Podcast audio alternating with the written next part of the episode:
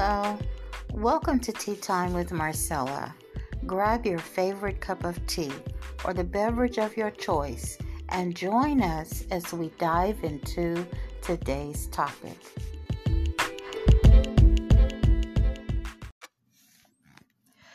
I've been thinking about imminent danger and what that really means.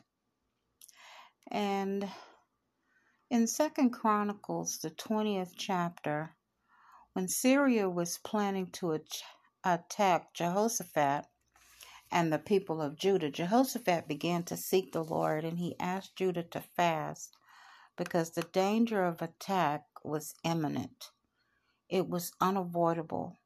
They were already close by. You see, when the tornado is on the ground and headed in your location, there is nothing you can do except take cover and pray. There is no point in complaining. If you haven't been training for danger, it's no point trying to formulate a plan now because it's last minute. You can only hide and pray. Sometimes the plan is only to hide in a safe place and pray because there is no combating a tornado.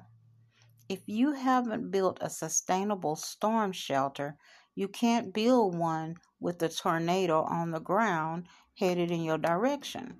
You have got to build it when there is no threat. Jehoshaphat was wise, though, because he immediately began to seek God and called for fasting and prayer from all the cities in Judah.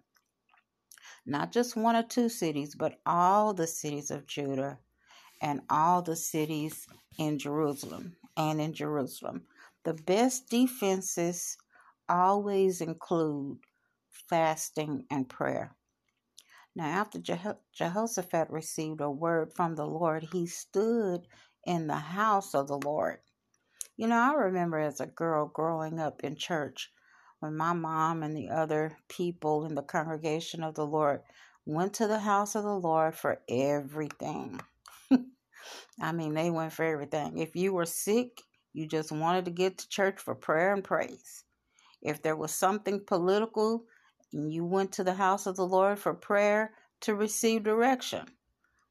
If if jobs were needed, there was a prayer meeting. There was a revival when people started getting slowful. When the men went off to war, they were all met uh, at the church by the other congregation members and they put them in the in the middle of the circle and the people would lay hands on them and they would begin to pray not just for safety but that in the eventuality of their death that they would have received Jesus as savior and would be going into his arms so Jehoshaphat stood in the house of the Lord and he began to pray out loud and he said, "O God of our fathers, are you not God in heaven? And do you not rule over all the kingdoms of the nations? And in your hand is there not power and might, so that no one is able to withstand you? Are you not our God who drove out the inhabitants of this land before your people Israel and gave it to the descendants of Abraham, your friend, forever? And they dwell in it and have built you a sanctuary in it for your name, saying, If disaster comes upon us, sword, judgment, pestilence, or famine, we will stand before this temple and in your presence, for your name is in this temple, and we'll cry out to you in our affliction, and you will hear and save us. And now there are people of Ammon, Moab, and Mount Seir, whom you would not let Israel invade when they came out of the land of Egypt, but they turned from them and did not destroy them. Here they are now, rewarding us by coming to throw us out of your possession, which you have given to us to inherit. And you did not judge them.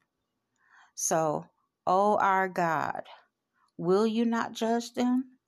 For we have no power against this great multitude that is coming against us, nor do we know what to do but our eyes are upon you. The Lord's response is always what you need at that very moment that you need it. So when that prayer went forth from Jehoshaphat in the, in the midst of the congregation, in the midst of the people, the Spirit of the Lord came upon Jahaziel, the son of Zechariah. And he said, Listen, all you of Judah, and you inhabitants of Jerusalem, and you, King Jehoshaphat.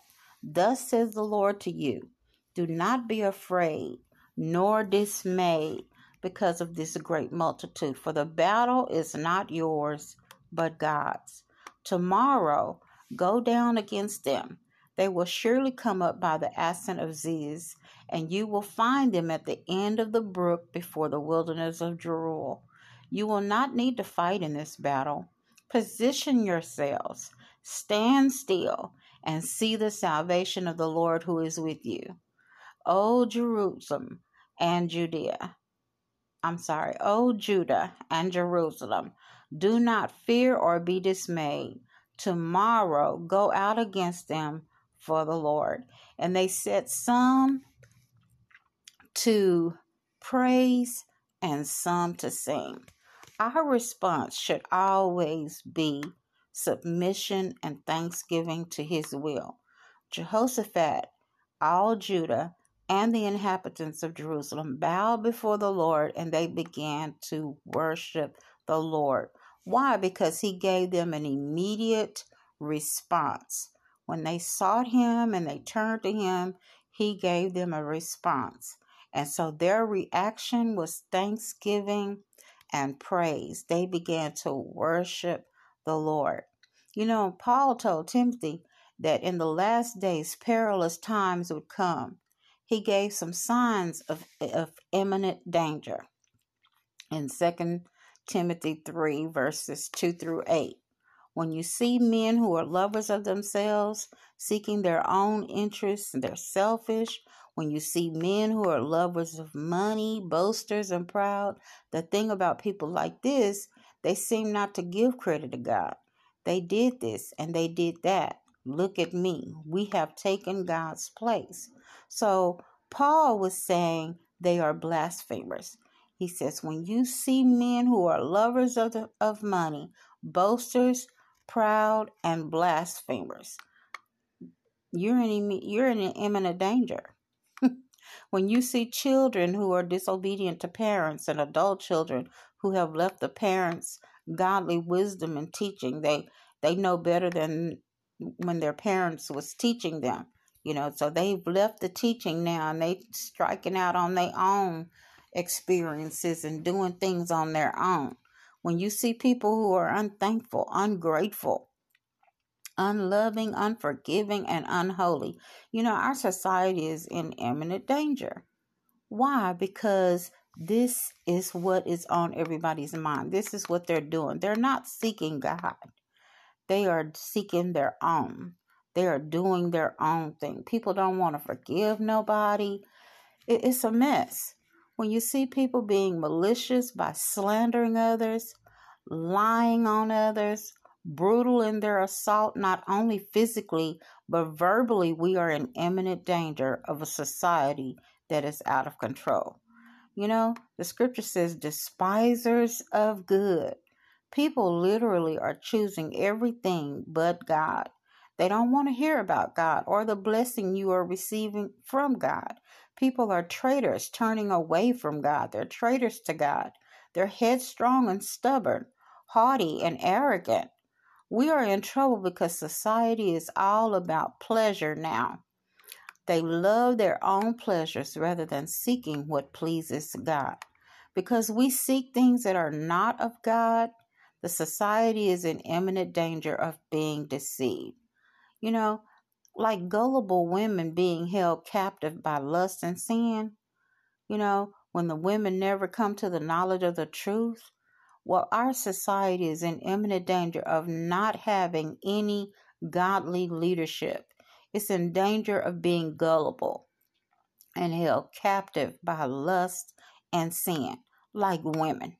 You know, no no no leadership no male leadership no godly leadership but god told solomon if my people which are called by my name you know America has been called a Christian country. We founded America on God. In God we trust. It's even on our currency.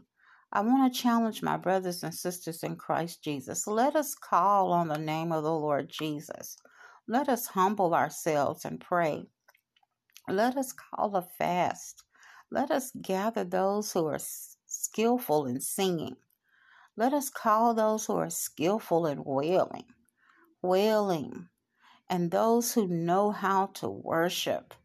Let us prepare now while we still have time before uh, anything happens, before America goes down, before we go under. We're in immediate danger. We're in imminent danger of a society that does not uh, seek after God. We are in danger of a society that is seeking more after pleasures than pleasing God. We are in a we're in imminent danger of children who don't they're not thankful, they don't they're not grateful for anything. Parents are working so hard and and they're not grateful. And then we have adult children who are growing up and leaving their teachings behind, the wisdom, godly wisdom that they were taught as children. Oh, please, America, let's turn around. Let's seek God. You know, let's turn from our wicked ways. You know, let's seek God.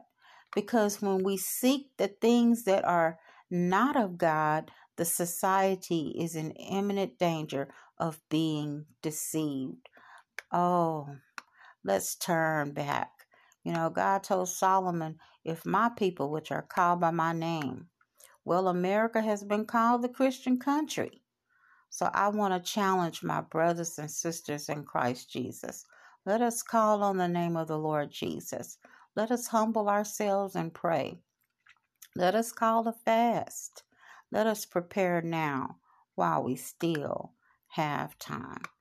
The scriptures that were referenced today was Second Chronicles, the 20th chapter, Second Timothy 3, 2 through 8, and Second Chronicles 7, 14. I hope something has been said that will encourage you to turn to the Lord, to begin to fast, to begin to pray, to begin to seek Him. Seek what pleases Him. You know, I pray that, that you are encouraged to live for the Lord. I pray that you are encouraged to be a leader in your family and in your sphere of influence.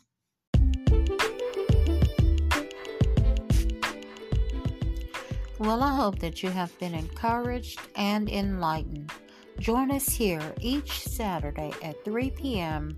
for Tea Time with Marcella.